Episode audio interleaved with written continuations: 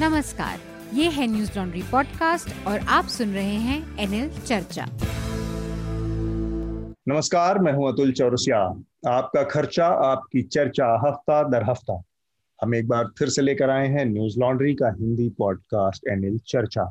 चर्चा में इस हफ़्ते कई सारे विषय हैं चर्चा करने के लिए और एक खास मेहमान है हमारे साथ चर्चा में जुड़े इस हफ़्ते। हमारे साथ प्रभात खबर के दिल्ली ब्यूरो के प्रमुख हैं प्रकाश केरे अंतरराष्ट्रीय मामलों में प्रकाश का काफ़ी अध्ययन है तो इस हफ़्ते हमारे सामने कुछ ऐसे विषय हैं जिन पर हम चर्चा करेंगे और प्रकाश से बात करेंगे। प्रकाश जी बहुत बहुत स्वागत चर्चा में। जी नमस्कार। और साथ में हमारे न्यूज़ लॉन्ड्री के अपने दो साथी एसोसिएट एडिटर मेघनाद और हमारे सह संपादक शार्दुल का कात्यायन मेघनाद और शार्दुल आप दोनों का भी चर्चा में बहुत बहुत स्वागत। नमस्ते सर कैसे हैं आप? बहुत बहुत बढ़िया। इस हालात में जितना बढ़िया हो सकता है उतना है। बाकी हम्म। चारों तरफ़ से खबरें ऐसी हैं कि बहुत ज़्यादा तो अच्छा होने की क्या उम्मीद की जाए। सर आप वैक्सीन लगाने वाले थे हो वो मैं वैक्सीन एक तो ये अभी 18 प्लस वाला अवेलेबल नहीं है हमारे आसपास कहीं। हम्म, हम्म, एक स्लॉट मिला था कहीं लेकिन वो बहुत दूर था यहाँ से। सम मतलब दिल्ली के दूसरे छोर पे था कहीं। चालीस पैंतालीस किलोमीटर चालीस। आई थिंक तो, बस आई थिंक कुछ कुछ प्राइवेट हॉस्पिटल्स में मोस्टली अवेलेबल है नहीं? हाँ अठारह प्लस वाला बहुत मुश्किल हो रहा है तो इतनी दूर जाने पर मुझे लगा कि ऐसा इतना लंबा रिस्क लू मैं इस हम्म। चालीस किलोमीटर जाना आना और फिर चालीस किलोमीटर आना और कहीं वहाँ पे कोई प्रॉब्लम हुई नहीं अवेलेबल हुआ या फिर भीड़ भाड़ तो एक रिस्क था। बिल्कुल। टाल दिया है। जो विषय है इसी के इर्द गिर्द है कोरोना के तो मैं चाहूँगा मेघनाथ, एक बार आप जो हमारे श्रोताओं को विषय जो इस हफ़्ते के महत्वपूर्ण डेवलपमेंट है, उनके बारे में जानकारी दे दें और फिर हम अपनी चर्चा का पूरा दायरा खोलें। जी। इंडिया ने चार लाख से कम केसेस रजिस्टर किए हैं पिछले हफ़्ते एक पॉइंट पे, पर लोग कह रहे हैं कि उसी उसी को कंपेयर करके टेस्टिंग भी कम हुआ है। अठारह लाख सैंपल्स से हम चौदह लाख सैंपल्स पर आ गए हैं तो ये कम होने के केस कम होने का ये भी एक रीजन हो सकता है। और एक और जगह मैं पढ़ रहा था कि मंडेज को यूजुअली एक डिप देखा जाता है, काफ़ी हमको, काफ़ी मंथ से ये चालू है कि संडे में आई थिंक कुछ लैब्स काम नहीं करते तो वो डिप दिखाई देता है तो अच्छा। उसी समय पे आ, काफ़ी हमारी गवर्नमेंट यहाँ पर एक रेंट है क्योंकि बाद में फिर हमें इस पर ज़्यादा पता नहीं चर्चा करने का नंबर्स हम्म, हम्म। पे मौका मिले इन नंबर्स के ऊपर आप कतई भरोसा नहीं कर सकते हैं इसलिए ये हम अपने व्यक्तिगत अनुभव जो ग्राउंड से हमारे रिपोर्टर्स ने हमको खबरें दी हैं जो जानकारियाँ फ़र्स्ट हैंड हमें मिली उसके आधार पर मैं कह रहा हूँ ये नंबर पूरी तरह से अविश्वसनीय है जितनी बड़ी संख्या में मौतें हो रही हैं, उसके मुकाबले में टेस्टिंग बहुत कम है, लोगों की टेस्टिंग नहीं हो रही है। हम देख रहे हैं, लोगों की लाशें नदियों में मिल रही हैं, नदियों के कछारों में मिल रही हैं। उन्ना, उन्नाव ज़िले का विजुअल आप लोगों ने देखा होगा। तो आंकड़ों को दबाने का टेस्ट नहीं करने का सबसे ज़्यादा खेल हो रहा है इस समय। बहुत सारे लोग गुमनाम मौतें मर रहे हैं, अकाल तो मौतें हैं ही हैं, लेकिन उनको उनको कहीं आंकड़ों में भी दर्ज नहीं किया जाएगा। बाद में इस पूरे मार्च, अप्रैल अप्रैल और के बाद के महीनों में जो हुआ है इस देश में, ये असाधारण है, लेकिन वो कहीं दर्ज नहीं हो रहा है। बिल्कुल। और एक एक ये जानने की बात है एक्चुअली ये मैंने एक वीडियो भी किया था। मोदी जी ने कहा था कि 20 तारीख को जब उन्होंने नेशनल एड्रेस दिया था कि हमने टेस्टिंग और इसकी कैपेसिटी बढ़ा दी है। पर अगर आप सोचेंगे, उत्तर प्रदेश से जो रिपोर्ट्स आ रहे हैं कि गवर्नमेंट वहाँ पर एक्टिवली प्राइवेट लैब्स को बोल रहा है कि आप टेस्टिंग ना करें। ऐसे रिपोर्ट्स देखकर ऐसे लगता है कि ये टेस्टिंग का फ़ायदा ही क्या है? एसेंशियली एक तो डाउट्स भी है कि कितना कोई स्टैंडर्ड्स नहीं है उसके, कोई एसेंशियली uh, जो भी प्राइवेट लैब्स टेस्टिंग कर रहे हैं उन्होंने कोई uh, ऐसे इंटरनेशनल स्टैंडर्ड्स फॉलो नहीं किए हैं। काफ़ी ऐसे टेस्ट भी है जो uh, हम उन पर भरोसा नहीं कर सकते। तो इस हालात में ये नंबर्स मुझे अब लग रहा है कि इस पर क्या विश्वास करें एग्जैक्टली exactly. बिल्कुल। Um, और आगे मैं हेडलाइंस पढ़ लेता हूँ। डब्ल्यू एच ओ के बारे में काफ़ी चर्चा रही पिछले हफ़्ते। एक बहुत ही अजीब सा वाक्य हुआ जहाँ पर डब्ल्यू एच ओ ने एक आर्टिकल डाला जिसमें उन्होंने कहा कि हमने उत्तर प्रदेश गवर्नमेंट को माइक्रो प्लानिंग और ट्रेनिंग देने देने के लिए सपोर्ट किया था फ़ील्ड ऑफिसर्स को कोरोना वायरस मॉनिटर करने के लिए और फीडबैक देने के लिए। तो उत्तर प्रदेश गवर्नमेंट ने ये आर्टिकल उठा के उसको स्पिन दे के बोल दिया कि वर्ल्ड हेल्थ ऑर्गेनाइजेशन ने हमको प्रेज कर दिया है। तो और फिर इस पर हम एक्चुअली चर्चा करेंगे। आई थिंक अतुल सर को भी काफ़ी बात करना है इस पर। और एक और एक और चीज़ उन्होंने कही कि जो हमारे यहाँ पर जो वेरिएंट है इंडियन वेरिएंट अभी बोल रहे हैं उसको B point one point six one seven ये वेरिएंट का ऑफिशियल कोड है। ये एक वेरिएंट ऑफ़ ग्लोबल कंसर्न बोला जा रहा है कि पूरी दुनिया को इससे खतरा है। और एक इस पर एक नॉमिन की भी बात आ जाती है कि इसको इंडियन वेरिएंट बोलकर अब सब बोल रहे हैं तो फिर वो जब चाइनीज़ वायरस जब बोल रहे थे पहले तो क्या ये सही है, क्या गलत है, इस पर भी हम थोड़ा सा बात करेंगे। एक और चीज़ जो डब्ल्यू एच ओ ने कही है, जो एकदम डंके की चोट पर कही है कि रिलीजियस और पॉलिटिकल गैदरिंग्स की वजह से ही ये सर्च जो हुआ है, वो अभी एक बड़ा फैक्टर है उसके लिए। और आप, हमने तो इस पर काफ़ी बात कर चुके हैं कि कैसे इलेक्शन रैलीज चालू थे पाँच स्टेट्स में कुंभ मेला चालू था, कई जगह पे मस्जिदों में नमाज़ पढ़ने के लिए भी काफ़ी लोग दिखे थे ईद के समय में तो काफ़ी ऐसी इंसिडेंट्स हमको दिखाई दी, जहाँ पर गैदरिंग्स हुए थे तो अभी डब्ल्यू ने कहा है कि इसका ये एक बड़ा रीजन हो सकता है ट्रांसमिशन का। एक कुछ छोटे छोटे और हेडलाइंस है। एक हमको एक बहुत ही दर्दनाक दृश्य देखने को मिला जहाँ पर 50 से ज़्यादा बॉडीज गंगा में तैरते हुए मिले। आ, वो काफ़ी ऑफिशियली 71 हो चुका है मिंगल जो। रिकवर किया गया। अच्छा वो बिहार के बक्सर में जो मिले थे। और आई थिंक सर एक और रिपोर्ट आया था कुछ दिनों बाद कि उत्तर प्रदेश में भी कहीं पे भी उन्नाव। एक, एक उन्नाव में ये कल की रिपोर्ट हम्म, है। कल की रिपोर्ट है और भी कई सारे पार्टों पर मिल रहे हैं। जी।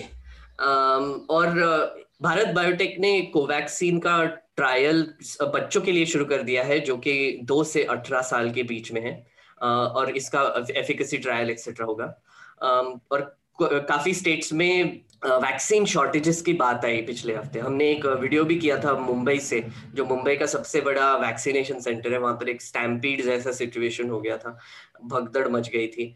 तो कर्नाटका और महाराष्ट्र ने अभी वैक्सीनेशन अठारह से एटीन टू फोर्टी फाइव के एज ग्रुप में बंद कर दिया है शॉर्टेजेस की वजह से। और कुछ एक और बड़ी सॉरी एक और बड़ी खबर पैलेस्टाइन से आ रही है पैलेस्टाइन और इसराइल से।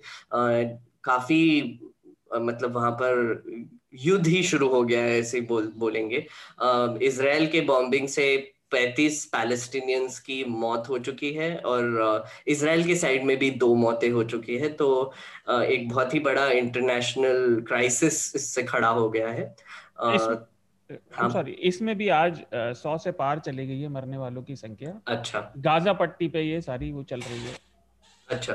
और और कुछ तीन सौ से ज़्यादा लोग वुंडेड भी है। हाँ। ये खबरें आ रही है। मुझे तो तीन एक... हेडलाइन जोड़नी थी और। जी। जी। पहली तो कि सीडीपी की रिपोर्ट आई है क्लाइमेट चेंज पे हम्म।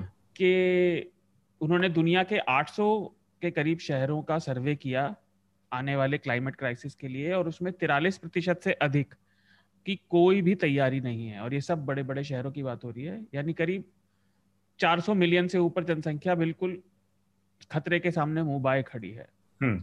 दूसरा एक और खबर आई कि अमेरिका में एक स्वामी नारायण संप्रदाय के मंदिर बनाने के लिए दलित मजदूर अवैध रूप से ले जाए गए हम्म। तो वो भी ध्यान रखने की ज़रूरत है कि हम दूसरों को कितनी बात करते हैं और हाँ उस स्टोरी में एक और एंगल है थोड़ा सा मैं अब एक्सप्लेन ही कर दूँ उसका ज़िक्र आया है। तो उसमें आरोप ये लगा है कि उन लोगों को इन ह्यूमन कंडीशन में अंदर रखा जा रहा था उनके जो अमेरिकन लॉस के मुताबिक डेली वेजेस है वो नहीं दिए जा रहे थे मतलब उनकी मजदूरी नहीं दी जा रही थी और हाँ। ज़बरदस्ती उनसे काम करवाया जा रहा था मानवीय स्थितियों में। जी मंदिर बनाने के लिए लेबर ले गए थे भारत से। बस यही दो यही दो ही थे। जी तो आ, हम शुरुआत करें सबसे पहले चर्चा की डब्ल्यू एच ओ का ज़िक्र आया और उत्तर प्रदेश का ज़िक्र आया। उत्तर प्रदेश में आप लोगों ने देखा किस तरह के दृश्य सामने आ रहे हैं। एक तो ये है कि बिहार और उत्तर प्रदेश का जो बॉर्डर है बक्सर जिला, वहाँ पर बहुत बड़ी मात्रा में गंगा में लोगों की लाशें मिली। पहले तो ये जुरिस्डिक्शन को लेकर खींचतान होती रही, उत्तर प्रदेश अपना हाथ झाड़ता रहा, लेकिन बाद में, और ये बहुत एक कॉमन सेंस की बात है, जो सामान्य ज्ञान है आपका वो कहता है कि नदी का बहाव यूपी से बिहार की तरफ़ जा रहा है तो लाशें कहीं ना कहीं से बह के आई होंगी। तो बहुत, काफ़ी देर तक, लेकिन ये बात मानने को तैयार नहीं हुए हो रहा था उत्तर प्रदेश प्रशासन, लेकिन बाद में धीरे धीरे कलई खुल गई, जब वो उत्तर प्रदेश के दूसरे जिलों से भी उसी तरह के दृश्य सामने आने लगे, गाजीपुर से फिर लाशें मिली गाजीपुर ज़िले में, बलिया ज़िले में। तो इस तरह से ये सारी चीज़ें अनफोल्ड हुई। इसी बीच में, जब इतने बुरे हालात थे, और एक खबर आई उन्नाव ज़िले से, जिसमें जो नदी का पूरा कछार वाला इलाका है गंगा का उसके किनारे लोगों की लाशें रेत में दफना दी गई हैं। बड़ी संख्या में वो लाशें दफना दी गई हैं। अगर आप लोग उसमें विस्तार से उसकी रिपोर्ट देखना चाहें तो मैं अभी रिकमेंड कर रहा हूँ। एनडीटीवी पर कमाल खान ने ऑन द स्पॉट रिपोर्टिंग की है। उस स्पॉट से जहाँ पर बड़ी संख्या में लाशें दफनाई गई और वो लाशें, चूँकि रेत से दफनाई गई तो इस समय का जो समय है, महीना है, बहुत गर्मियों का महीना है, अंदर तूफ़ान, वो रेत उड़ गई और लाशें ऊपर आ गई हैं ज़्यादातर बॉडीज तो इसलिए वो दिख रही थी। कमाल खान की उस रिपोर्ट में आपको वो बहुत सारी ग्रेव्स दिखेंगी। और वो ग्रेव्स इसलिए भी बड़ी अजीब सी बात है कि गंगा के किनारे इस तरह से दफनाने की कभी हिंदू परंपरा में या रीति रिवाज में कभी परंपरा नहीं रही है। अंतिम संस्कार के लिए जलाना या चिता, या दाह संस्कार का जो सिस्टम है, वो नहीं हो पा रहा है। लोग लाशों को ऐसे ही सीधे दफन कर दफन कर रहे हैं गंगा के किनारे और वो वो इलाका है कछार का, जो कि हर साल जब बाढ़ आती है तो मिट्टी कट जाती है, वहाँ वहाँ सब पानी रहता है और जब हटती है तो मिट्टी कट जाती है। तो उन सारी लाशों को फिर से ऊपर आना है, लेकिन फिर भी लोग ऐसा कर रहे हैं। वो अभी से सामने आ गई है। ऐसे हालत में उत्तर प्रदेश सरकार ने एक पूरा कैंपेन छेड़ दिया कि डब्ल्यूएचओ ने उसके कामकाज की तारीफ़ की है। तो थोड़ा सा ये अपने आप में बहुत कॉन्ट्राडिक्टरी है। हालाँकि डब्ल्यू ने जो किया है, और डब्ल्यू के लिहाज से एक छोटी सी कमेंट्री है कि ये सरकारों के साथ मिल के काम करने वाला संस्थान है। ये एक एनजीओ के तौर, इस तरह से काम करता है जो किसी भी सरकार के साथ कॉन्फ्रेंट नहीं कर सकता। उसके पॉलिसी के लेवल पे उसके साथ रह के ही उनको आगे बढ़ना होता है। तो उन्होंने किया। मैंने उन, उन, उस रिपोर्ट को पर्टिकुलर हिस्से को पढ़ा उस लेख को। और कहीं ना कहीं वास्तव में डब्ल्यू ने उत्तर प्रदेश सरकार की की के कामकाज की एक तरह की तारीफ़ की है। मसलन इसमें लिखा है कि W H O supported Uttar Pradesh government in training and micro planning for the activity now has field officer on ground to monitor and share real time feedback with government for immediate corrective action to ensure quality और ये बता रहा है, खुद ही इस report में इन्होंने लिखा है कि उत्तर प्रदेश सरकार ने अपनी तरफ़ से एक लाख इकतालीस हज़ार छह सौ दस टीमें डिप्लॉय की हैं और इसके साथ ही इक्कीस हज़ार दो सौ बयालीस सुपरवाइजर्स तय नियुक्त किए हैं। अब ये कौन लोग हैं, कैसे कर रहे हैं, कहाँ काम कर रहे हैं, ये तय होना अभी बाकी है। लेकिन हमारे सामने जो तस्वीरें हैं, वो तस्वीरें उन्नाव, बलिया, गाजीपुर और गंगा से मिल रही लाशों की तस्वीरें हैं। तो ये दोनों आपस में बहुत विरोधाभास पैदा करती हैं। प्रकाश जी, आपकी टिप्पणी इस पर हम पहले जानना चाहेंगे कि डब्ल्यू जैसे संगठन क्यों इस तरह की चीज़ करने के लिए मजबूर है? एक तो ये है कि उनकी सरकार के साथ मिलकर कामकाज की, काम करना एक मजबूरी है।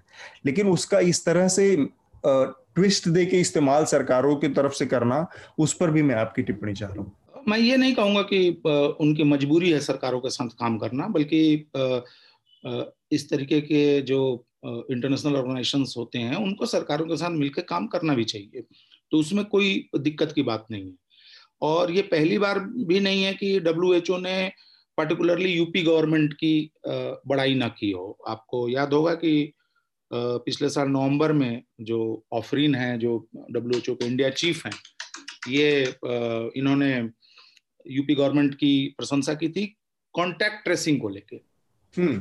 और इस बार भी आप देख रहे होंगे कि वो यही उनका ज़ोर है कि जो डोर टू डोर जाके ट्रेसिंग या टेस्टिंग का जो प्रोसेस चल रहा है उसकी प्रशंसा उन्होंने की है और साथ में वो ये भी कह रहे हैं कि इसमें डब्ल्यू एच ओ भी उनको ट्रेनिंग दे रहा है उसमें पार्टिसिपेट कर रहा है तो एक तरीके से डब्ल्यू एच ओ यूपी सरकार की बड़ाई कम कर रहा है खुद अपनी पीठ जो है मुझे लग रहा है कि अधिक थपथपाने की कोशिश कर रहा है कि चूँकि हम्म। हम ये सारी चीज़ों में इन्वॉल्व हैं तो बढ़िया काम हो रहा है हम्म। और खैर मुझे लगता है कि इसको ज़्यादा तुल नहीं देना चाहिए लेकिन हमारी चाहे वो उत्तर प्रदेश की सरकार हो या केंद्र सरकार हो छोटी छोटी बातों को लेके तमाशा खड़ा करना जैसे आपने देखा होगा जिसपे बात भी हुई मेघनाथ जब बोल रहे थे कि इंडियन वेरिएंट कहा जाना चाहिए नहीं कहा जाना चाहिए ये सब इश्यूज़ हैं तो मुझे लगता है कि बहुत ही ट्रिवियल इशू है और इसका काउंटर करने के लिए आपको अखबारों या टेलीविज़न की रिपोर्ट्स को नहीं देखना है अकेले सिर्फ़ इलाहाबाद हाईकोर्ट के हम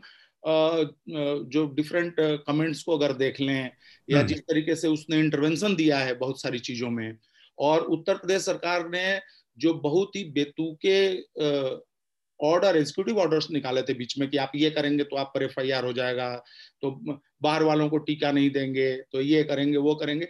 उनको बार बार वापिस लेना पड़ रहा है यूटर्न लेना पड़ रहा है।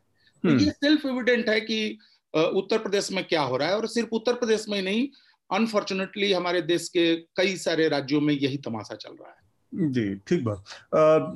मेघनाथ आपने सुना प्रकाश को उनका ये कहना कि ये बहुत माइनर इश्यूज़ हैं कि हम इनके उसमें पढ़ें। लेकिन डब्ल्यू एच ओ के लिहाज से एक एक कमेंट्री में चाह रहा हूँ आपसे भी आ, कि आज एक बहस छोटी सी चल रही है ये भी कि अगर आप म्यूटेंट को इंडियन म्यूटेंट कह रहे हैं और यही डब्ल्यू एच ओ उस समय पूरी तरह से सरेंडर लगभग कर दिया था जब इसको वुहान वायरस कहने की बात आई। इसमें अतुल मैं एक चीज़ और जोड़ना चाहूँगा।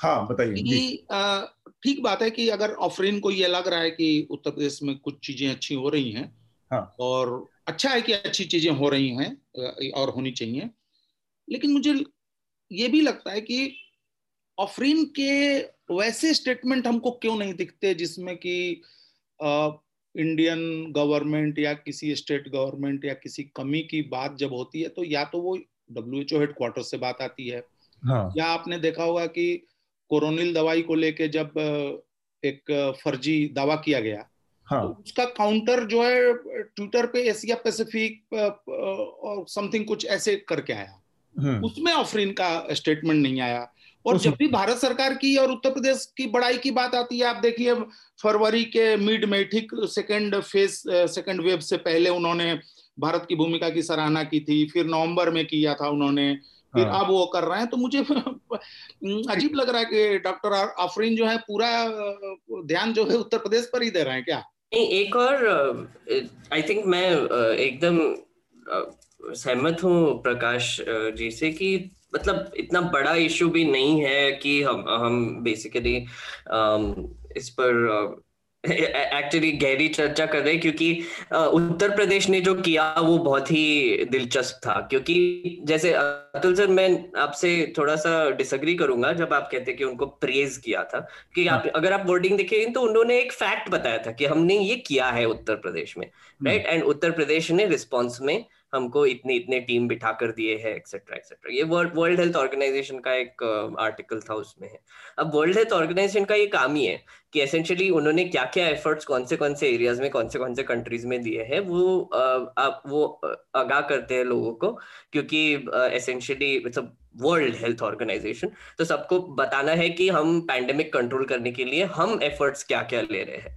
अब इसको आप अगर ट्विस्ट करके आपकी अगर उत्तर प्रदेश के पास मेंशन भी आ गया डब्ल्यू एच ओ के किसी में तो आप उसको कैसे भी ट्विस्ट करके बोल सकते हैं हाँ डब्ल्यू एच ओ ने हमको प्रेज किया, क्योंकि वैसे भी हमारे आ, हमारे टीवी एंकर्स और ये तो थोड़ा रिसर्च रिसर्च वगैरह कुछ करने वाले हैं नहीं तो फिर वो तो वैसे ही कैरी करेंगे इसका एक और वाक्य अतुल सर याद होगा हमने ही ये बस्ट किया था कि टाइम मैगजीन में उत्तर प्रदेश गवर्नमेंट ने एक एडवर्टोरियल डाला था और हम्म। उसको हमारे न्यूज़ चैनल्स ने ऐसे रिपोर्ट की तरह चला दिया और काफ़ी न्यूज़पेपर्स ने भी चला दिया कि उत्तर प्रदेश की प्रशंसा हो रही है टाइम मैगजीन में तो हम्म। मुझे लगता है कि ये हमारे एक एक टेंडेंसी भी बन गई है पिछले कुछ सालों में कि एक छोटा सा भी कुछ प्रेज हो गया फिर कुछ भी दिख गया इंटरनेशनल फोरम पे स्पेशली अमेरिकन फोरम्स पे तो हमारी गवर्नमेंट इतनी इनसिक्योर है कि उसको उठा के वो बताती है हाँ हमारा तो बहुत प्रेज हो रहा है बट हम्म। उसका अदर एस्पेक्ट ये है कि अगर आपकी आपकी इंटरनेशनल मीडिया यहाँ पे आके ये कवर कर रही है कि कैसे आपका सिस्टम कोलैप्स हो रहा है या फिर कैसे आप अंडर काउंटिंग कर रहे हैं या फिर ये तो फिर वो गलत है हम्म। तो फिर हमको पॉजिटिविटी स्प्रेड करने के लिए कैंपेन चलाना पड़ेगा। और वो हमारे मिनिस्टर लोग एक एक आपने देखा होगा पिछले हफ़्ते एक और बहुत ही मज़ेदार वाक्य हुआ।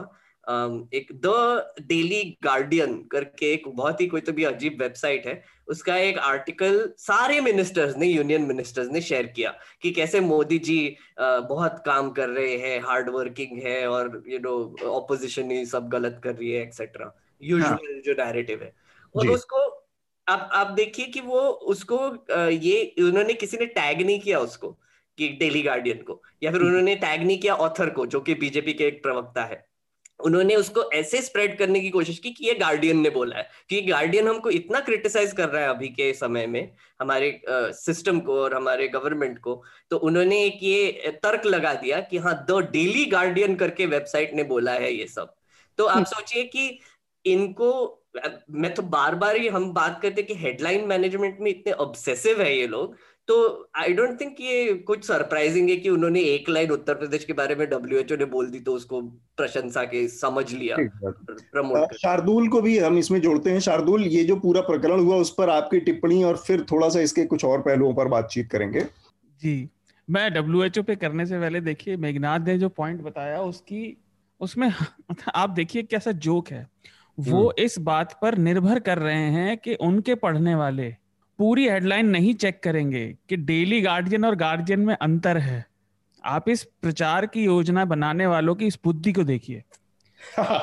वो वो गार्जियन उनकी बुराई कर रहा है द गार्जियन लेकिन डेली गार्जियन में उनके ही आदमी ने छपवा दिया। तो वो निर्भर कर रहे हैं कि कोई उन्हें चेक नहीं करेगा। नहीं और डेली गार्डियन की अब कहानी भी बता दी जाए। द डेली गार्डियन जो वेबसाइट है वो इंडिया में एक कोलेबोरेशन लेकर आए और वो कोलेबोरेशन करने वाले थे एमजी अकबर जो कि भारतीय जनता पार्टी के एमपी हैं। हाँ, तो एक समय पे हाँ। एमपी हैं अभी। नहीं नहीं मतलब एक समय पे उनकी वेबसाइट थी अब तो नहीं है। हाँ वो उसके एडिटर इन चीफ थे। तो ज़ाहिर सी बात है कि वो उस पूरी वेबसाइट का जो झुकाव है वो बहुत दक्षिणपंथी झुकाव है। और उसके मालिकान जो लोग हैं वो भी किसी न किसी तरह से भाजपा से संबंधित लोग हैं। तो ये लोग ये नेटवर्क उत्तर प्रदेश का वो वेबसाइट ओन करता है। यूपी में रजिस्टर्ड है वो। हाँ उत्तर प्रदेश में रजिस्टर्ड हाँ। तो देखिए ये निर्भर कर रहे हैं मतलब ये अंदाज़ा लगा रहे हैं कि इनके पढ़ने वाले तो इसे देखेंगे ही नहीं। हम्म। ये अपनी जनता को ही मूर्ख समझ रहे हैं। अब आते हैं डब्ल्यू एच ओ पे तो मैं दो तीन बातें हालाँकि वो क्या गलत समझ रहे हैं? क्योंकि जनता को इस तरह से मूर्ख बनाने का रिवाज रहा है पॉलिटिशियंस का। अब वो बात ठीक है लेकिन सभी भेड़ों को एक ही डंडे से हाँकना ठीक हाँ। नहीं होता। लेकिन एक एक लाइन इसमें मैं जोड़ना चाहूँगा जी जी। कि अगर आप वो सिलेंडर वाला अगर आप देखें जो परसों रात से शुरू हुआ था आरएसएस का सिलेंडर। आरएसएस का सिलेंडर। हाँ, उसको एक तो उठते ही जिस तरीके से उसको काउंटर किया गया विथ सर्टेन इंफॉर्मेशन हाँ. कि भाई रंग होता है ये होता। है फिर मैंने देखा कि बहुत सारे लोग कलर कोडिंग होती है सिलेंडर्स की नहीं सिर्फ़ उतना ही नहीं लोगों ने ये तर्क देना शुरू किया कि बाकी सिलेंडरों के इस्तेमाल की अनुमति दी गई है। तो बिल्कुल दी गई है और उसको लेकिन उस ऑर्डर को मैंने खुद लगाया खोज के वो उसका भी ऑफ़िस हेडक्वार्टर नागपुर में ही है जो हमारा पेसो है। हाँ। उसने साफ़ बोला है कि आप बिल्कुल कर सकते हैं। अच्छा भाई दी उसमें कार्बन डाइऑक्साइड के सिलेंडरों को उसने नहीं कहा करने के लिए। उसने हीलियम के लिए कहा हाइड्रोजन के लिए किया एक हाँ। और है। अरे एक और... तो उसमें था जो ट्विटर पे आया मैंने शेयर भी किया था उसमें फायर एक्सटिंग्विशर एक आरएसएस कार्यकर्ता फायर एक्सटिंग्विशर अपने कंधे पे लगा के लाल कलर वाला लेके फ़ोटो खिंचवा लिया। मैं ना और... एक एक सॉरी थोड़ा इंटरप्शन कर लूँ कुछ श्रोताओं को पता नहीं होगा शायद क्या बात कर रहे हैं। तो मैं एक थोड़ा सा कॉन्टेक्स्ट दे देता हूँ श्रोताओं के लिए फिर आप चर्चा कीजिए। आरएसएस का एक पिक्चर सर्कुलेट हो रहा है। उसमें दो आरएसएस के कार्यकर्ता एक पीपी सूट वाले आदमी के साथ दो सिलेंडर्स ड्रैग करके लेके जा रहे हैं और ये दिखाया जा रहा है कि आरएसएस मदद कर रहा है। पर वो क्या है कि वो जो सिलेंडर है वो अलग अलग रंग के है और मेडिकल ऑक्सीजन जो सिलेंडर होता है वो काला रंग का होता है और ऊपर व्हाइट बैंड होता है उसके। हम्म। और इन्होंने जो सिलेंडर लेके गए वो नाइट्रोजन और कार्बन डाइऑक्साइड के हे। भगवान। हाँ।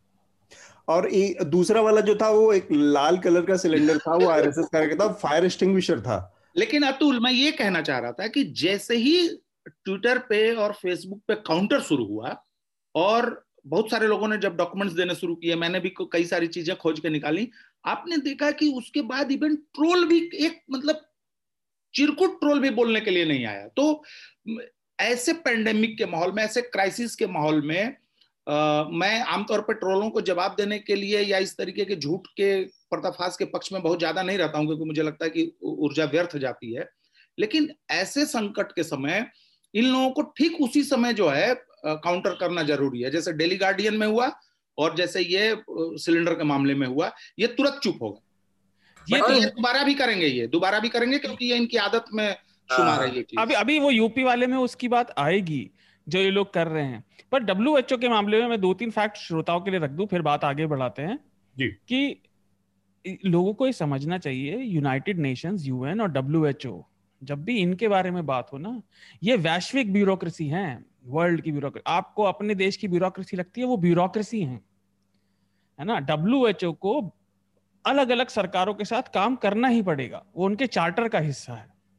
अच्छा एक दूसरी चीज़, हमने नोटिस किया है पिछले साल भी चीन वाले मामले में और पहले भी कई विषयों में, अमेरिका के साथ बहुत बार हुआ है डब्ल्यू एच ओ भिन्न भिन्न दबावों में झुकती भी है हाँ। ये बात सर्वविदित है हम्म। और एक चीज़ और जो उनको डेटा दिया जा रहा है ना सरकारों के द्वारा उनके पास कोई इंडिपेंडेंट वेरिफिकेशन का तरीका नहीं है हम्म। वो खड़ा कर सकते हैं लेकिन फ़िलहाल नहीं करते वो और वो उन सरकारों पर निर्भर हैं जिनके साथ उन्हें काम करना है तो उन्हें उनके हिसाब से ही काम करना पड़ेगा हम्म।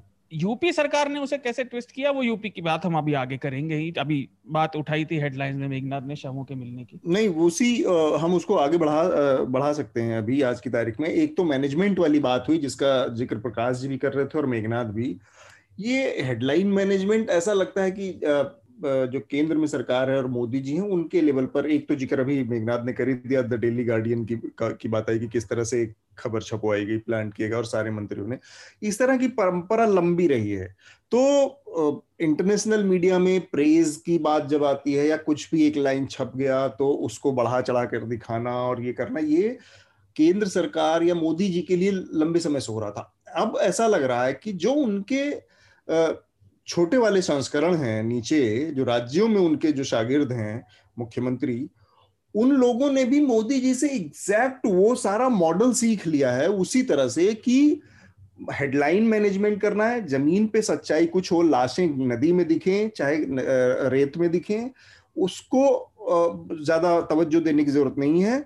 ज़रूरत इस बात की है कि डब्ल्यूएचओ ने किसी कॉन्टेक्स्ट में एक जगह उत्तर प्रदेश सरकार का ज़िक्र किया है तो उसको बढ़ा चढ़ा कर दिखाया जाए और या फिर हार्वर्ड यूनिवर्सिटी में कुछ किया गया। अब जैसे उसका ज़िक्र किया कि टाइम मैगजीन में एक दो पेज का एड छपवाया गया।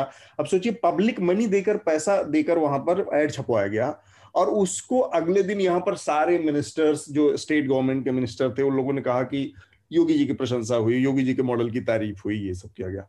तो ऐसा लग रहा है कि वो वाली जो विधि है, जो मोदी जी ने ईजाद की थी अपने लिए गुजरात का मुख्यमंत्री रहते हुए फिर उसको कंटिन्यू किया था, वो अब नीचे तक प्रिवेल करके पहुँच गई है फिसल फिसल के रिस रिस के धीरे धीरे प्रकाश मेघनाथ और शार्दुल, आप लोगों की इस इस इस पूरी जो मीडिया मैनेजमेंट पर सारा फोकस है इस दौर में, उस पर आप लोगों की एक एक टिप्पणी चाहिए करनी चाहिए। देखिए मुझे लगता है कि इस संकट ने सरकार को भी भौचक कर दिया है। और जैसा कि हम जानते हैं कि ना कोई तैयारी थी, ना कोई प्लानिंग है, ना कुछ है वैक्सीन के फियास्को में भी हमने देख लिया सारी चीज़ों में।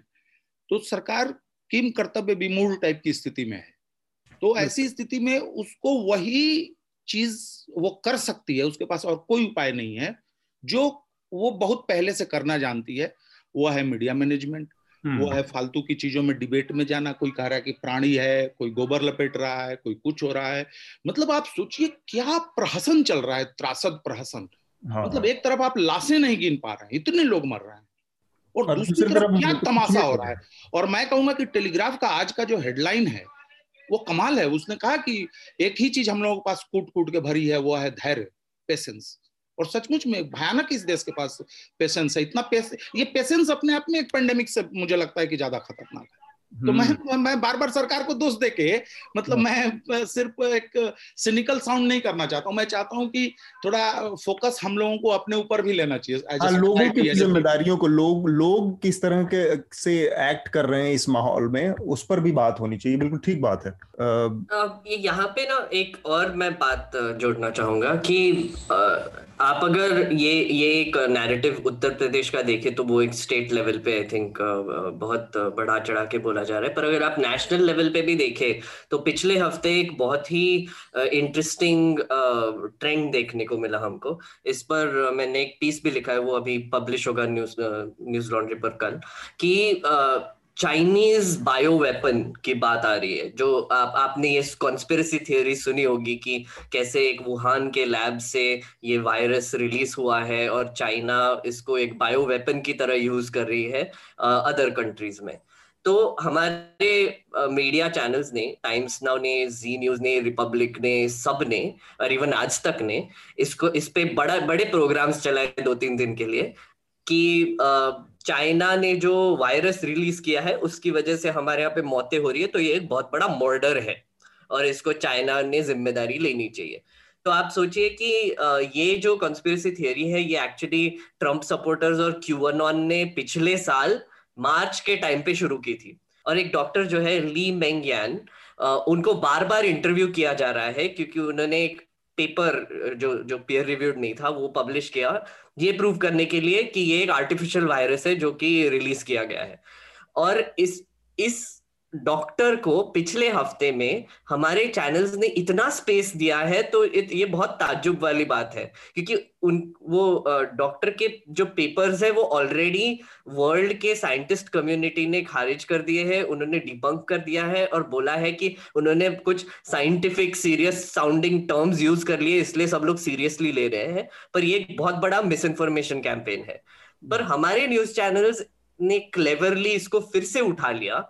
और अब डिस्ट्रैक्ट करने के लिए कि गवर्नमेंट कैसे ये पैंडेमिक को हैंडल नहीं कर पा रही है इसको डिस्ट्रैक्ट करने के लिए ये चला दिया। हम्म। और बहुत सारे लोग लेके आए मतलब सुशांत सरीन से लेके हमारे जीडी बख्शी से लेके सब उस पर टिप्पणी दे रहे हैं कि हाँ हाँ ये बहुत सही है चाइना ने हम पे बायो वेपन फेंक दिया है और ये किया है वो किया है। अब ऐसी चीज़ें अगर नेशनल मीडिया पर हो रही है तो आप सोचिए इसका कितना डैमेज होगा।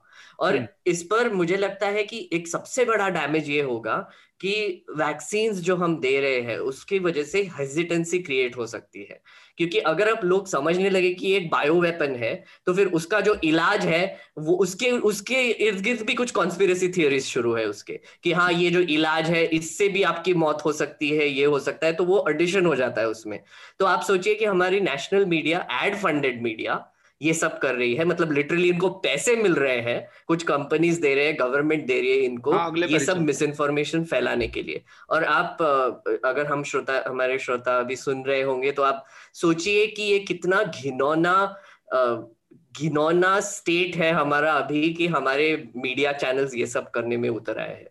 हम्म, शार्दुल?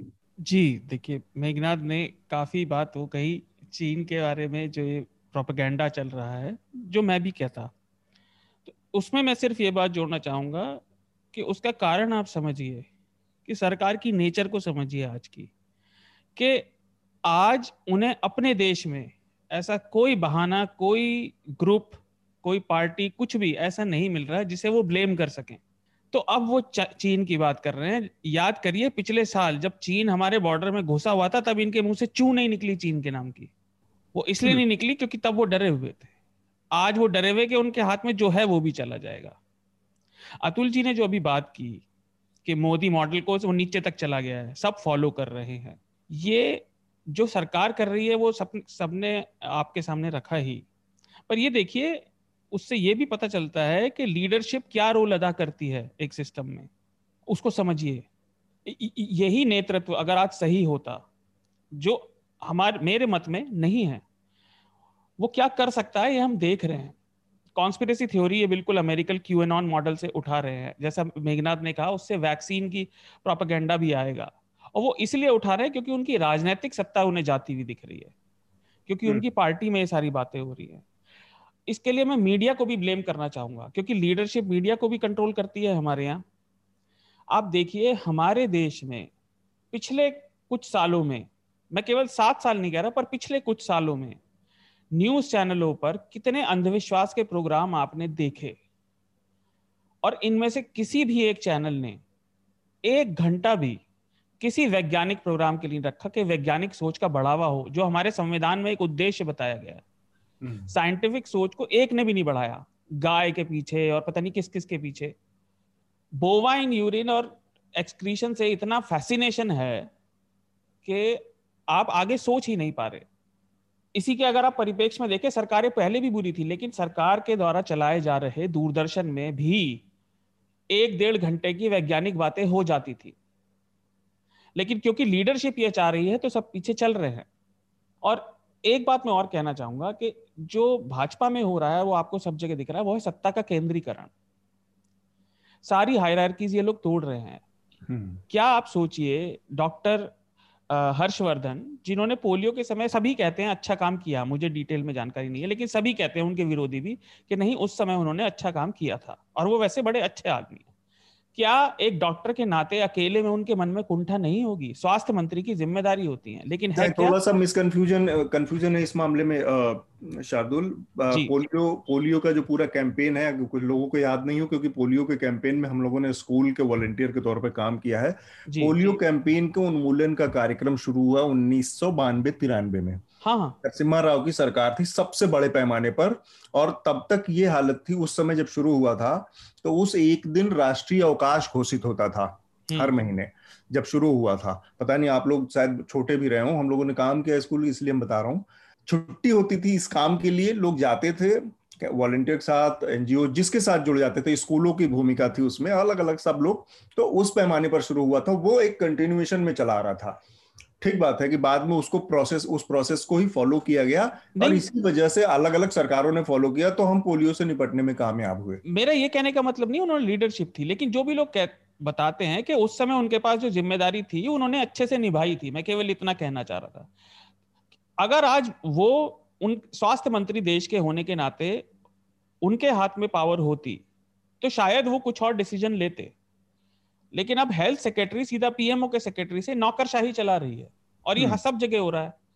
इसी को अगर हो सके तो मैं एक अपील भी कहना चाहूँगा ये केंद्रीकरण जो है ये सब चीज़ों की प्रॉब्लम है। क्योंकि इतने बड़े देश में आपको सिस्टम खड़ा करना पड़ता है एक सत्ता का केंद्र नहीं और यही मीडिया के लिए भी है। अगर मीडिया किसी एक विज्ञापन दाता पे किसी एक एड देने वाले पे या कुछ खास एड देने वालों पे निर्भर रहेगा तो फिर आपके मतलब की बात नहीं कर पाएगा और न्यूज़ लॉन्ड्री इसीलिए सब्सक्रिप्शन से चलता है। हम किसी एक व्यक्ति या किसी एक स्पेसिफिक सोर्स पर निर्भर नहीं है। हम हज़ार और हो सके तो उम्मीद है लाखों सब्सक्राइबरों के ऊपर निर्भर होना चाहते हैं जिससे किसी एक के उद्देश्य सबके उद्देश्य पे भारी ना पड़ सके। हम्म, ठीक बात। तो हम अपने अगले विषय की तरफ़ बढ़ते हैं। मेघनाथ ने बताया कि जो इसराइल और फिलिस्तीन के बीच संघर्ष है, वो बहुत तेज हो गया है। एक नई युद्ध की स्थिति पैदा हो गई है। अब तक सौ के करीब लोगों की जान जा चुकी है। साढ़े तीन सौ से ज़्यादा लोग घायल हो चुके हैं। तो प्रकाश, हमारे साथ प्रकाश, आपने लंबा इस पर काफ़ी अध्ययन भी किया है। मैं अपने श्रोताओं की जानकारी के लिए बता दूँ कि अगर आप जेरूसलम और इस पूरे मुद्दे के बारे में कुछ और बहुत डीप, बहुत विस्तार से जानना चाहते हैं तो एक बहुत लंबी सीरीज़ प्रकाश ने मीडिया विजिल नाम की वेबसाइट पर लिखी है। वहाँ पर उनके सारे लेख एक साथ अवेलेबल होंगे। जेरूसलम उस उस सीरीज़ का नाम भूल गया मैं प्रकाश जी, अगर आप बता पाए। उस सीरीज़ का नाम है the Jerusalem syndrome. The Jerusalem syndrome. तो उस पर करीब 30-35 पार्ट की सीरीज़ है। बहुत हिस्टोरिकल पर्सपेक्टिव में पूरे जेरूसलम और इस पूरे कॉन्फ्लिक्ट का, जो रिलीजियस कॉन्फ्लिक्ट है, उस पर अलग अलग अलग अलग अलग संदर्भों के साथ, अलग अलग कॉन्टेक्स्ट के साथ, अलग अलग समय के साथ पूरी जर्नी कहाँ से कहाँ तक पहुँची है, उस पर लिखा हुआ है। तो वो भी पढ़ सकते हैं। मैं जानना चाह रहा था, ये जो ताज़ा लड़ाई शुरू हुई है एक तो अपने श्रोताओं की जानकारी के लिए बता दें कि फिर से एक छोटा सा रेंट है कि ये जो लोग आपने देखा होगा कि इंडिया सपोर्ट इसराइल ये असल में इंडिया इसराइल को सपोर्ट नहीं करता। ये कुछ लोग हैं, ये आईटी सेल है या फिर ये वो लोग हैं जिनके हित हैं। वो इसराइल को सपोर्ट कर सकते हैं। इंडिया और भारत भारत और जो फिलिस्तीन का संबंध है, उसके बारे में अगर आप थोड़ा सा जानना चाहें तो जो यासर अराफात का ऑर्गेनाइजेशन था, उसको 1975 में भारत सरकार भारत ने मान्यता दी थी और 1988 में फिलिस्तीन को बतौर स्टेट भारत मान्यता दे चुका है। और इसके पीछे वजह क्या है? इसके पीछे वजह है, वो जड़ें इसकी जाती हैं, भारत का जो स्वतंत्रता आंदोलन है, वो किन मूल्यों पर लड़कर आया था? उसमें किसी भी तरह के साम्राज्यवाद का विरोध था किसी भी तरह के धर्मांधता का विरोध था स्टेट के रिलीजन का सेकुलरिज्म का बड़ा वो था तो उन जिन मूल्यों के आधार पर वो लड़ाई लड़ी गई थी उन्हीं को आगे बढ़ाते हुए भारत ने इस, इस ये फैसला किया था। आज जिन लोगों को लगता है कि इसराइल के साथ है इंडिया वो इतना बड़ा मिसकॉन्सेप्शन है ये लोग असल में किसी और चीज़ का समर्थन नहीं कर रहे। ये लोग सिर्फ़ और सिर्फ़ कुछ स्टेट के ज़रिए, एक स्टेट के ज़रिए लोगों की हत्याओं का समर्थन कर रहे हैं और ये लोग हमेशा यही करते रहे आज ये यहूदियों के द्वारा कुछ मुसलमानों की हत्या का समर्थन कर रहे हैं। ये वही लोग हैं जो हिटलर के समय में इन यहूदियों की हत्या का समर्थन कर रहे थे और हिटलर का समर्थन कर रहे थे। हिटलर के समर्थक हुआ करते थे। तो ये कोई कंटिन्यूएशन नहीं है। ये पूरी तरह से भ्रामा की स्थिति है कि इंडिया इसराइल को समर्थन कर रहा है। प्रकाश जी, आप ज़्यादा थोड़ा सा इस पर बता पाएँगे। देखिए, अभी जो प्रेजेंट मसला चल रहा है, इसमें 109 लोगों का ऑफिशियल डेथ का गाजा अथॉरिटीज ने बताया है और वहाँ पे घायलों की संख्या बहुत ज़्यादा हो सकती है 300-400 संख्या तो मुझे लगता है कि गंभीर रूप से घायल लोगों की बताई जा रही है। और उससे पहले जब पिछले हफ़्ते के शुरू में इस हफ़्ते के शुरू में जब अलक्सा मस्जिद में जो कुछ भी हुआ उसी में कम से कम 500-600 लोग जो है उसमें भी घायल हुए थे बहरहाल इस बार जो झगड़ा है उसकी शुरुआत होती है एक पूर्वी जेरूसलम में एक मोहल्ला है शेख जर्राह हम्म। शेख जर्राह में पिछले करीब पचास सालों से वहाँ पे कुछ घरों को कई घरों को खाली कराया जा चुका है और कुछ घरों का मसला चल रहा है वो कोर्ट कचहरी में भी है सुप्रीम कोर्ट में अभी लंबित है। और इजरायली गवर्नमेंट पुलिस और वहाँ जो सेटलर्स हैं जो सेटलर्स उनको कहते हैं जो फिलिस्तीनियों की ज़मीन और घर को कब्जा करके वहाँ बस जाते हैं। हम्म।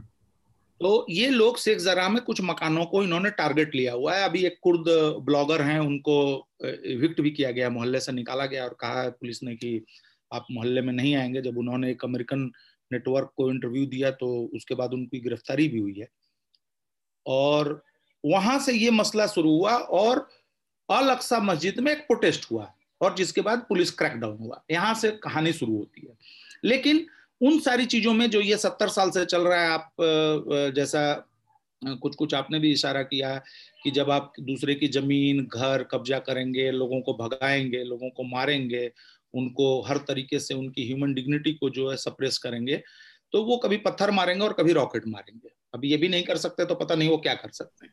हम्म। तो हम हम उन उस लेकिन इसी मामले में हिंदुस्तानी बहुत अलग है गजब धैर्य है मतलब ये कुछ नहीं करेंगे केवल मरते रहेंगे। तो खैर तो इसराइल और फलस्तीन के विवाद के कारणों में न जाते हुए इस बार जो हो रहा है उसमें जो कुछ ऐसी बातें हो रही है जो बहुत अहम है खासकर आगे के लिए।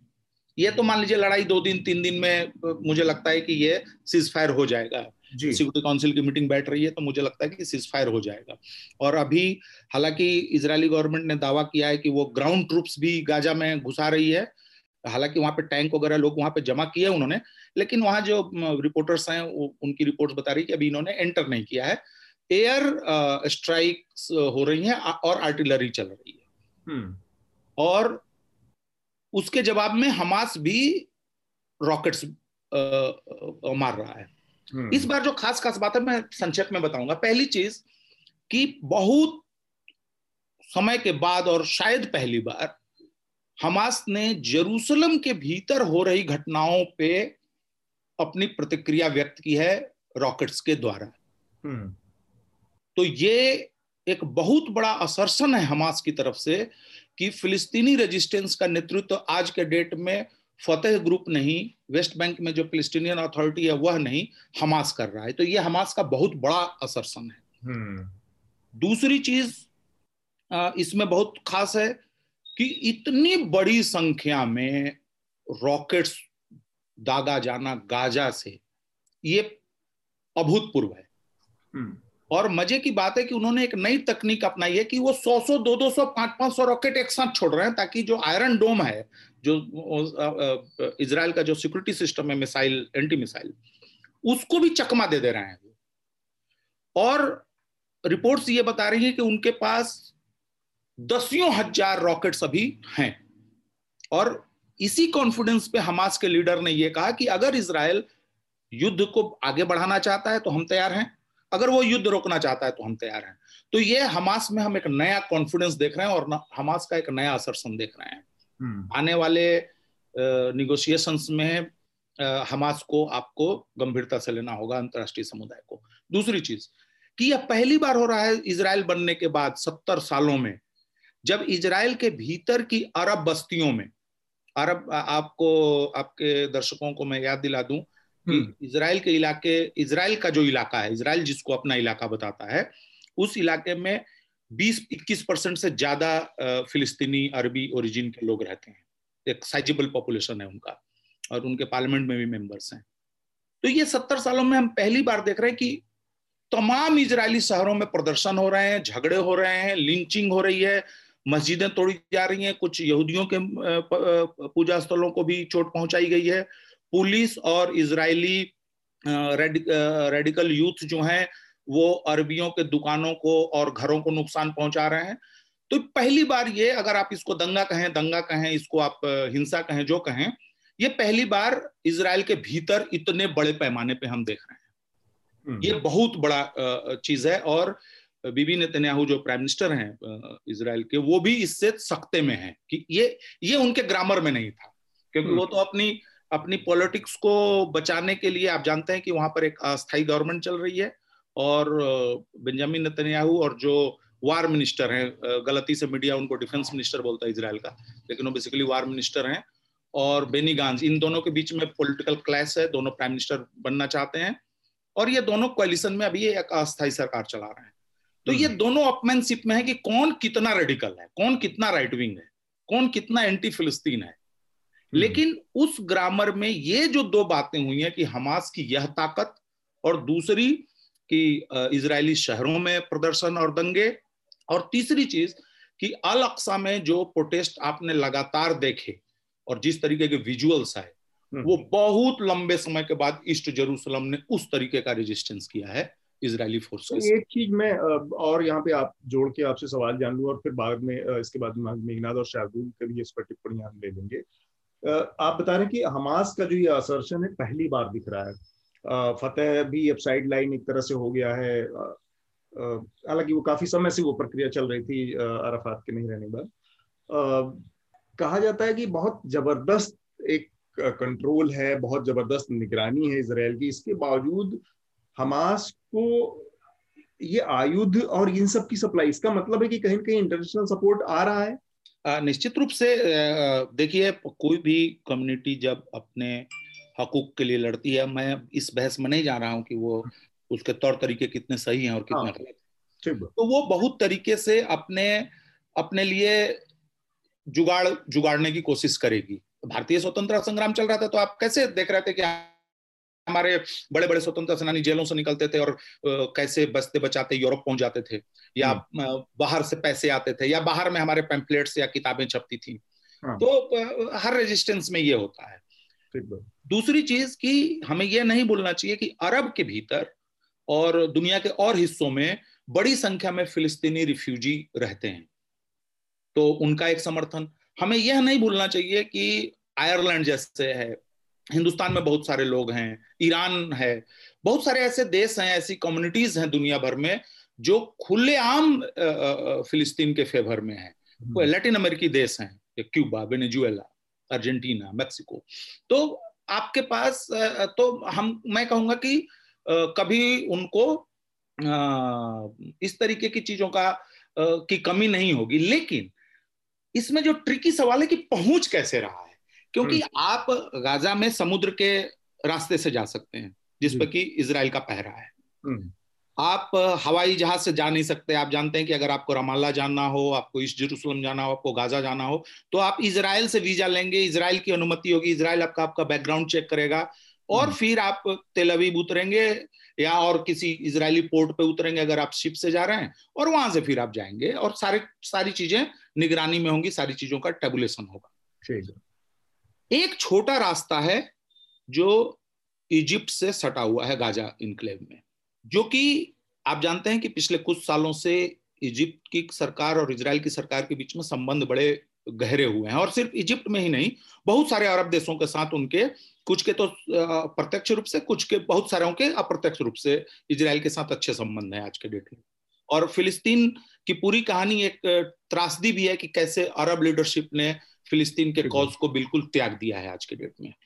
फिलिस्तीनी अपनी अपनी लड़ाई अपने बूते लड़ रहे हैं इधर उधर से थोड़ा बहुत मदद लेके।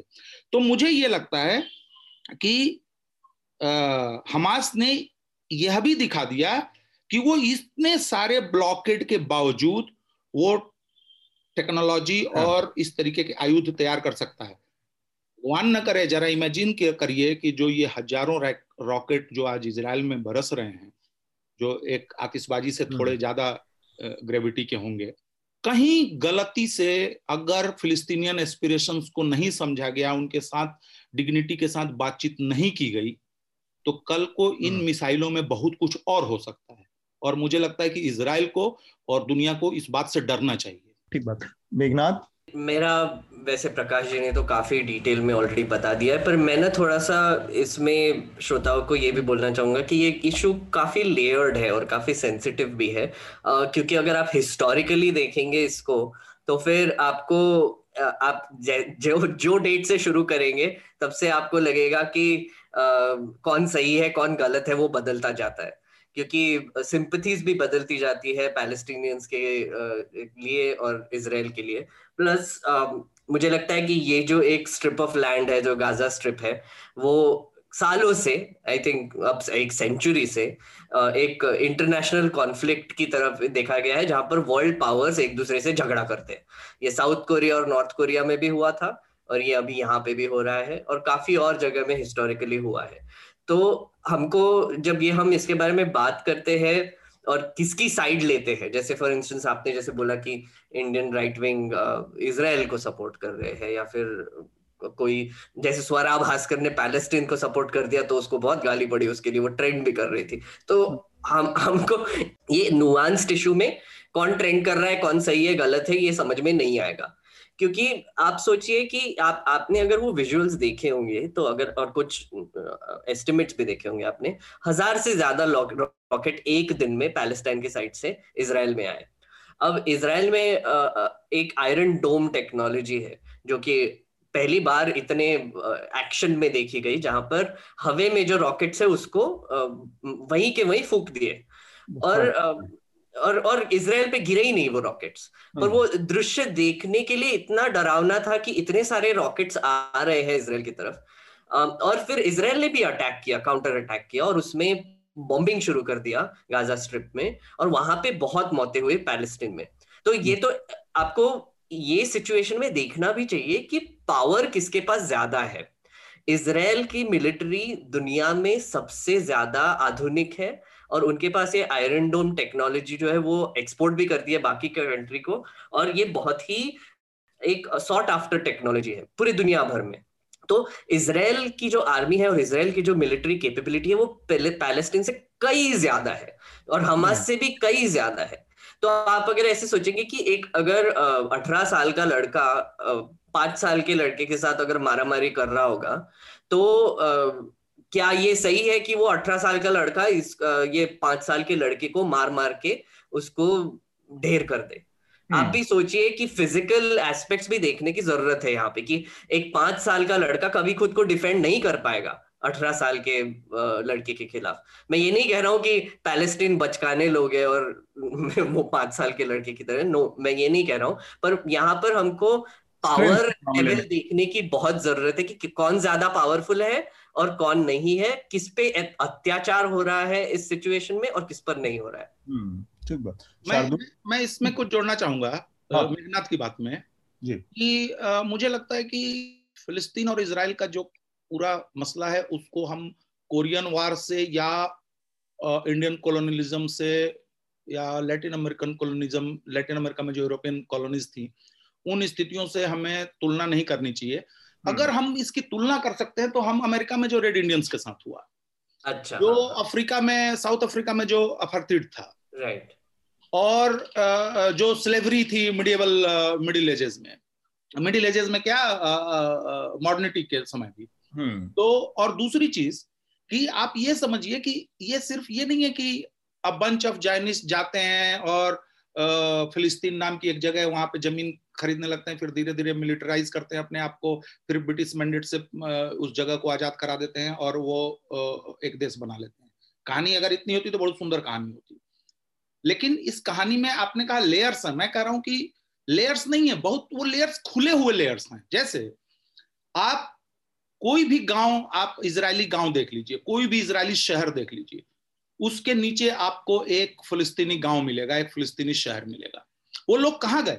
ये जॉर्डन में जो फिलिस्तीनी बसे हुए हैं, ये ये ह्यूमन हिस्ट्री में होलोकॉस्ट के बाद अगर कोई भयावह चीज़ अगर हो रही है तो वो, आप समझिए गाजा में वेस्ट बैंक में, ईस्ट जेरूसलम में, आप सीमेंट, लोहा अल्मुनियम, इलेक्ट्रिक इक्विपमेंट स्पीकर्स, आपको मैं एक उदाहरण दे रहा हूँ, हमारे राष्ट्रपति प्रणब मुखर्जी, पहली बार कोई भारतीय राष्ट्रपति पहुँचा था फिलिस्तीन की यात्रा पे, इजराइल की यात्रा हाँ। उन्होंने फिलिस्तीनी यूनिवर्सिटी के लिए स्पीकर सिस्टम उनके मतलब ऑडिटोरियम के लिए स्पीकर सिस्टम यहाँ से गिफ्ट ले गए थे। हम्म। प्रणब मुखर्जी। हमारी मीडिया ने भी छापा और दुनिया भर की मीडिया ने छापा। उसको सिक्योरिटी क्लियरेंस इसराइल ने नहीं दिया। आप समझिए इसराइल किस लेवल का देश है? वो हम्म। वो नॉर्थ कोरिया साउथ कोरिया का झगड़ा नहीं है। और मैं थोड़ा थोड़ा पीछे ले जा रहा हूँ। 1960 में गाजा गए थे पंडित नेहरू। जब लौट रहे सॉरी नहीं मैं मैं जोड़ रहा हूँ उसमें कि जब पंडित नेहरू गाजा से लौट रहे थे जॉर्डन हम्म। तो दो इजरायली फाइटर्स ने उनको उनके जहाज़ को थ्रेट किया था और पंडित नेहरू ने ये जॉर्डन में या अरब वर्ल्ड में जब तक वो रहे उन्होंने ये बात नहीं कही उन्होंने भारतीय पार्लियामेंट में आके ये बात कही कि इसराइल ने ऐसे उनको धमकाने की कोशिश की आ, हवा में हम्म। तो मैं ये कह रहा हूँ ना कि आ, एक भयावह ह्यूमैनिटेरियन मोरल और पॉलिटिकल क्राइसिस को हम लोगों को एक सिंपल एक पॉलिटिकल और मिलिट्री कॉन्फ्लिक्ट के रूप में नहीं देखना चाहिए। मेरा सबमिशन ये ये तो सही है। एक सेकंड मेघनाथ एक सेकंड हाँ। ये बहुत इंपॉर्टेंट बात है कि जब हम इस तरह के किसी सिचुएशन को देखें तो ये केवल दो देशों के बीच में जारी कसमकश हाँ। नहीं है इसमें ह्यूमैनिटी या मतलब जो जो अपार्थाइड का जिसका ज़िक्र किया इस तरह की जो जो यातना है या जो लोगों को जो इस जो जो पीड़ा झेलनी पड़ रही है पलायन की और या हिंसा की या डे टू डे लाइफ में उस चीज़ के मद्देनजर इसको देखना चाहिए और इसराइल के मामले में फिलिस्तीन टेक्निकली ऑफिशियली एक देश भी नहीं है। It's a bunch of people मेघना? आ, नहीं मैं मैं बस प्रकाश जी से यही पूछना चाहता था कि आप आपका आपके आपसे मैं सहमत हूँ। आई मीन आप आप इसके जानकार भी है तो आ, मैं मेरे वर्ड्स थोड़े से पीछे भी ले लूँगा आ, कि वो नॉर्थ कोरिया से कंपेयर नहीं करना चाहिए। पर मेरा मुझे एक सवाल था इस पर ही कि आ, क्या ये सही नहीं है कि वेस्टर्न पावर्स जो है वो इसराइल और पैलेस्टीन को, के कॉन्फ्लिक्ट को यूज़ करके अपना इन्फ्लुएंस बढ़ाने की कोशिश कर रहे हैं वहाँ पर वेपन्स फंडिंग करके या फिर ग्रुप्स को फंड करके। और उसी तरीके से सऊदी से और जो शेख है वो भी काफ़ी पैसा डाल रहे हैं ये कॉन्फ्लिक्ट में इसको जारी रखने के लिए मुझे तो लगता है क्योंकि फ़ायदा इसमें फ़ायदा इसमें वेपन्स मैन्युफैक्चरिंग का होता है और इतने सारे ऑयल फील्ड्स हैं आजू बाजू में तो बहुत ही रिसोर्स रिच एरिया है जो उनको कंट्रोल करना है किसी भी तरीके से। तो एक बहुत ही अच्छा एक तरीके से रीजन नहीं हो गया कि इतने सारे जैसे खुले हुए लेयर्स आपने जैसे बोले तो आप कुछ भी उठा लीजिए और उसका एक प्रोपोगंडा बना के आप वॉर का एक सिचुएशन आपको मैं बताऊँ इस मैं आपको बताऊँ कि जब वेलफॉर रेजोल्यूशन वेलफेयर डिक्लेरेशन आता है 1914 में जिसमें कि ब्रिटिश मंत्री ये लिख कर देता है यहूदी जाइनिश ग्रुप को कि युद्ध खत्म होने दो फ़र्स्ट वर्ल्ड वार चल रहा है। युद्ध खत्म होने दो उसके बाद जो है हम लोग तुम्हारा ये इसराइल बनवा देंगे। और उसके बदले वो जाइनिस्ट ग्रुप जो है, वो फंडिंग करता है उस वार को।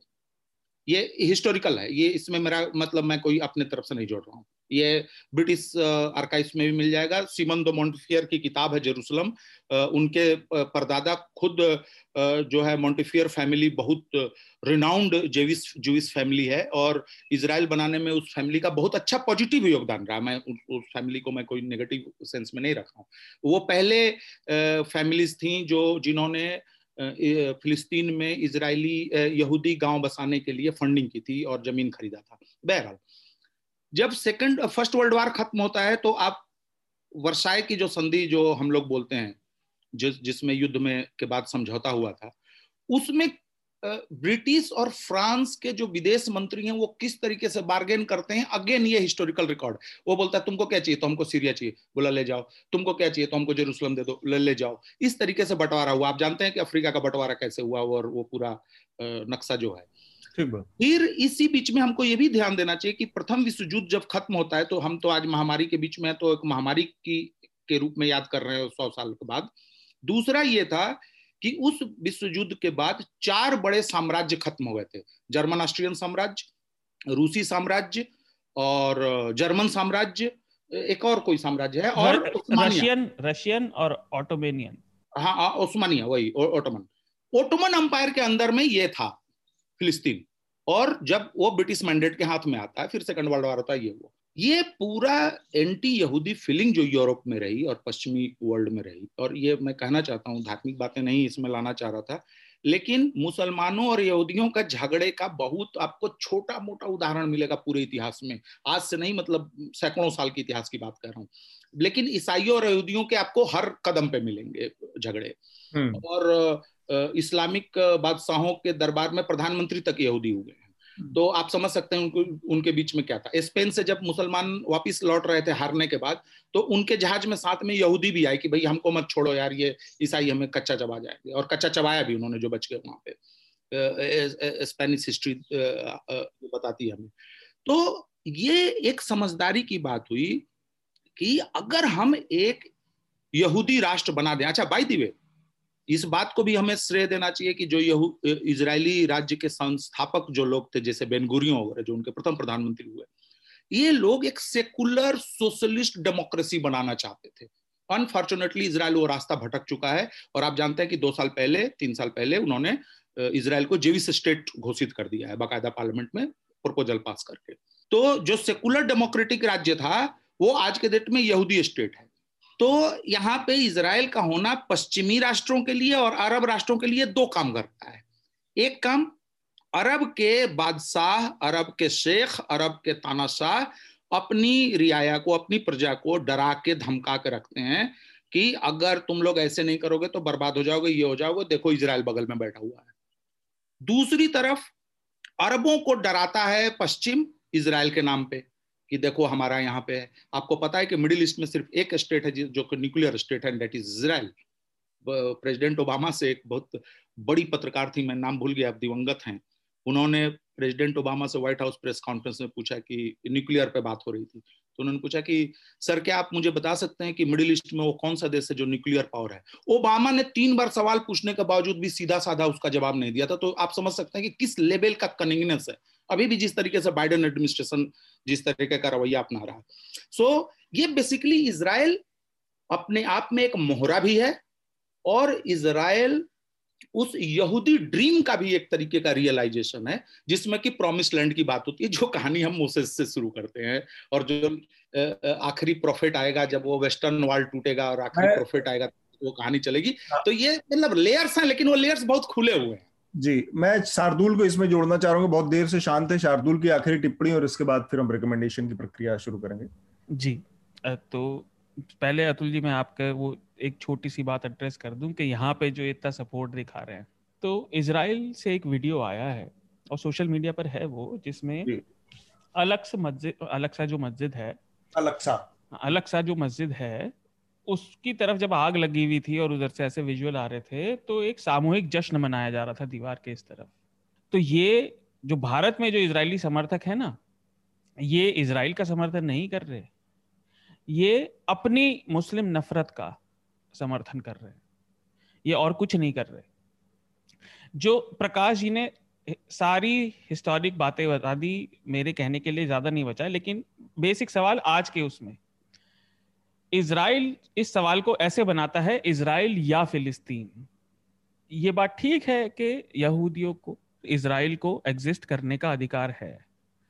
लेकिन अभी प्रकाश जी ने एस्पिरेशंस की बात की थी, आज स्थिति ये है जो उन्होंने बताया। एस्पिरेशंस तो छोड़ दीजिए, फिलिस्तीन को क्या एग्जिस्ट करने का अधिकार नहीं है? वो मेडिकल हेल्प नहीं जाने देते, जैसे उन्होंने बताया, राष्ट्रपति से स्पीकर नहीं जाने देते। लोग ज़िंदा कैसे रहेंगे? आप हिस्टोरिकली एक्सपैंड होते हुए इसराइल के बढ़ते हुए नक्शे को देखिए, आप बदलते हुए नक्शे देख लीजिए, साल दर साल। गाजा स्ट्रिप पे उनका कब्जा बढ़ता जा रहा है। क्या सारे एक देश को आप गायब कर देंगे तो उसकी जनता कहाँ जाएगी? तो वो जनता ही देश है, उसे एग्जिस्ट करने का अधिकार है भाई। दशकों से जो, जहाँ पे लोग रह रहे हैं, आप उन्हें अचानक एक दिन जाके निकाल देते हैं, वो विरोध भी करने का हक नहीं रखते। अलग सा मस्जिद की इंपॉर्टेंस देख लीजिए आप। ये किसी एक हिंदू धाम से कम नहीं है उसकी मान्यता। तो वो एक बहुत उनका पूज्य तीर्थ है। आप लोगों के सेंटिमेंट को लोगों के से अलग करके नहीं रख सकते हैं। लोग एग्जिस्ट करेंगे तो उन्हें दवाई भी चाहिएगी, उन्हें बिजली भी चाहिएगी, उन्हें सब चाहिएगा। और एक दिन आप अचानक जाके लोगों को खड़ा कर दें, गायब कर दें और वो विरोध भी ना करें। जैसे इसराइल को एग्जिस्ट करने का अधिकार है, ऐसे ही फिलिस्तीन को भी एग्जिस्ट करने का अधिकार है। क्योंकि उन्हीं की लैंड में से वो इसराइल बना। वो गलत सा सही था पर हो गया पचास साल पहले। क्या आप लोगों को भी ज़िंदा नहीं रहने दोगे? तो ये क्वेश्चन बहुत एग्जिस्टेंशियल है कि क्या ज़्यादा ज़रूरी है? हम्म। आपकी हिस्टोरिक लड़ाई धार्मिक मतभेद या पहले लोगों को जीने तो दो ये सारी तो विचार, विचार की बातें ये होती रहेंगी। ठीक बात है। आ, मेरे ख्याल से काफ़ी डिटेल में प्रकाश ने पूरा इस जो विवाद है उसके सारे सभी पहलू हमारे सामने रख दिए और उसका जो ऐतिहासिक संदर्भ है उसको भी हमारे सामने रखा है। समय का थोड़ा सा अभाव है इसलिए हम अपनी आज की चर्चा को यहाँ पर रोकते हुए जो रिकमेंडेशन की प्रक्रिया पूरी करेंगे। आ, सर चर्चा रिकमेंडेशन से पहले एक अनाउंसमेंट करना था। हाँ। हमारे YouTube पर एक मिलियन सब्सक्राइबर्स हो गए हैं तो मैं श्रोताओं को और हमारे व्यूअर्स को बहुत बड़ा थैंक यू बोलना चाहूँगा। और एक बहुत बड़ी चीज़ है हमारे लिए स्पेशली क्योंकि हमने शुरुआत से लेके अभी तक नौ सालों में एक भी वीडियो मोनेटाइज नहीं किया है।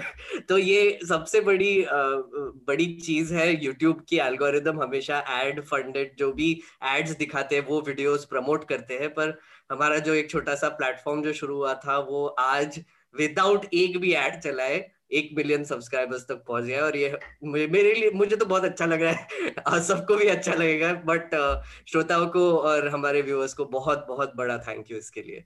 हम्म। शार्दुल आप अपना रिकमेंडेशन दे दें।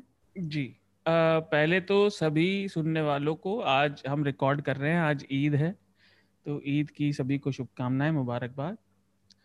और पहला मैं रिकमेंड करूँगा डी डब्ल्यू हिंदी पर है। पत्रकारों को दिखाया गया सुंदर बनता शिंचियांग और वहाँ कैसे मस्जिदों को साफ़ करके, हटा के उसको कोट एंड कोट सुंदर बनाया जा रहा है चीन में।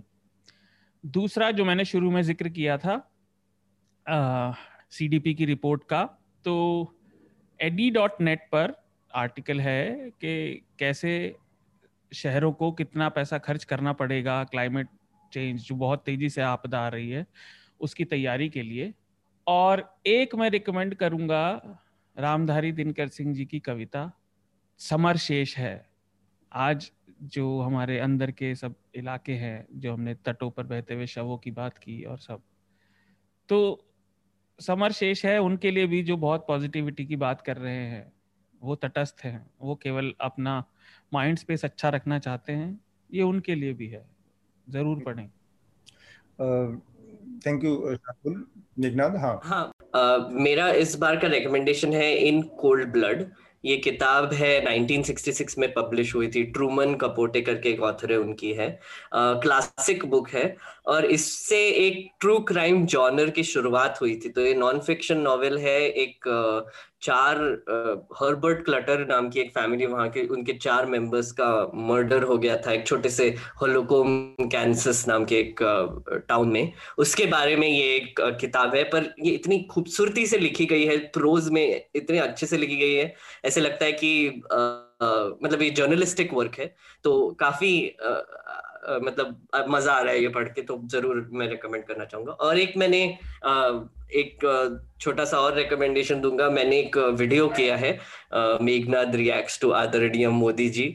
वो ज़रूर देखिए यूट्यूब पर। इस पर एक थोड़ा सा नया फॉर्मेट हमने ट्राई किया है, जहाँ पर मैंने मोदी जी का 20 अप्रैल का एक स्पीच देखा और उस पर रिएक्शन दिया कि कितना सही है और कितना गलत है। तो वो हमारे यूट्यूब चैनल पर ज़रूर देखिए। मेरी भी एक और रिकमेंडेशन रह गई थी अगर मैं दे दूँ। इंडियन हम्म। एक्सप्रेस का एक आर्टिकल है बारह तारीख का। उसमें बताया गया है कि कैसे देश के किस किस ज़िले में प्रदेशों में पॉजिटिविटी रेट की क्या हालत है। हम्म। तो वो भी ज़रूर देखिए और सावधानी से रहिए। ठीक प्रकाश जी आपका रिकमेंडेशन अब इसराइल फिलिस्तीन की बात चल रही है तो उसी से रिलेटेड मैं एक फ़िल्म के बारे में कहूँगा कि लोग देखें अल जजीरा पर है। इसका नाम है द ग्रेट बुक रॉबरी। ये बेनी ब्रुनेर जो इजरायली और डच ओरिजिन के फ़िल्म मेकर हैं और इन्होंने तेल अबीब यूनिवर्सिटी से ही पीएचडी की है। ये फ़िल्म ये है कि 1948 में जब फिलिस्तीनियों के गाँव शहर उजाड़े जा रहे थे और इसराइल की स्थापना हो रही थी तो इसराइल के नेशनल लाइब्रेरी के जो लाइब्रेरियंस थे स्टाफ थे वो मिलिट्री के साथ साथ चलते थे। और ये फिलिस्तीनी घरों से किताबें चुराते थे। और इन किताबों का अलग सेक्शन तेल अवीब यूनिवर्सिटी में रखा हुआ है। हम्म। और कहा जाता है कि अकेले जेरूसलम से और आपको मैं बता दूँ कि ओस्मानिया एम्पायर के जमाने में और उसके बाद फिलिस्तीन अरब का सबसे सुंदर कल्चरल स्फेयर था। सबसे स्मार्ट कल्चरल स्फेयर था। वहाँ से कम से कम एक लाख किताबें अस्सी हज़ार से एक लाख किताबें चुराई गई जेरूसलम से हाइफा से जाफा से। और हम्म। इन किताबों को रखा गया। इनके बारे में किसी को पता नहीं। 1986 में एक इजरायली लड़का पीएचडी कर रहा है वो रिसर्च कर रहा है। उसके हाथ ये चीज़ लगती है। और उसके बाद इस पर ये फ़िल्म बनी है। और अगेन मैं कह रहा हूँ कि इसीलिए मैं बार बार कहता हूँ कि फिलिस्तीन का इशू पॉलिटिकल इशू नहीं है एक मॉरल इशू है। It is all about humanity ठीक जी। आ, मेरा मेरा भी एक ही रिकमेंडेशन है एक डॉक्यूमेंट्री है जो कि इसराइल और गाजा का ही ज़िक्र चल रहा है। तो उसी से रिलेटेड एक डॉक्यूमेंट्री है बॉर्न इन गाजा ये बॉर्न इन गाजा बेसिकली बच्चों के ऊपर क्योंकि लगातार कॉन्फ्लिक्ट वाला एक इलाका है जो इस तरह से जहाँ पर एक ऑक्यूपेशन है और उसमें हज़ार तरह के रिस्ट्रिक्शन है बंधन है। खतरे हैं और अनिश्चितताएँ हैं लोगों की, उसमें बच्चों की जो ज़िंदगी होती है वो पूरी तरह से टूट के रह जाती है। तो बच्चों के ऊपर बनी डॉक्यूमेंट्री है, बॉर्न इन गाजा करके, वो मैं रिकमेंड करूँगा। और इस हफ़्ते की चर्चा को हम यहीं पर रोकेंगे। उससे पहले आप लोगों से एक अपील ज़रूर करना चाहेंगे कि हमारे तमाम रिपोर्टर अभी भी फ़ील्ड में हैं वहाँ से खबरें इकट्ठा कर रहे हैं। उनकी रिपोर्ट्स पढ़ें, उनके वीडियो रिपोर्ट्स देखें और अपनी राय दें और न्यूज़ लॉन्ड्री को अगर हो सके तो ज़रूर सब्सक्राइब करें क्योंकि आपका छोटा सा समर्थन एक इंडिपेंडेंट न्यूज़ मीडिया खड़ा करने की दिशा में एक बड़ा सहारा बन सकता है। प्रकाश जी, शार्दुल, मेघनाथ, आप लोगों का बहुत बहुत शुक्रिया। न्यूज़ लॉन्ड्री के सभी पॉडकास्ट ट्विटर आई और दूसरे पॉडकास्ट प्लेटफॉर्म पे उपलब्ध हैं। खबरों को विज्ञापन के दबाव से आज़ाद रखें, न्यूज़ लॉन्ड्री को सब्सक्राइब करें।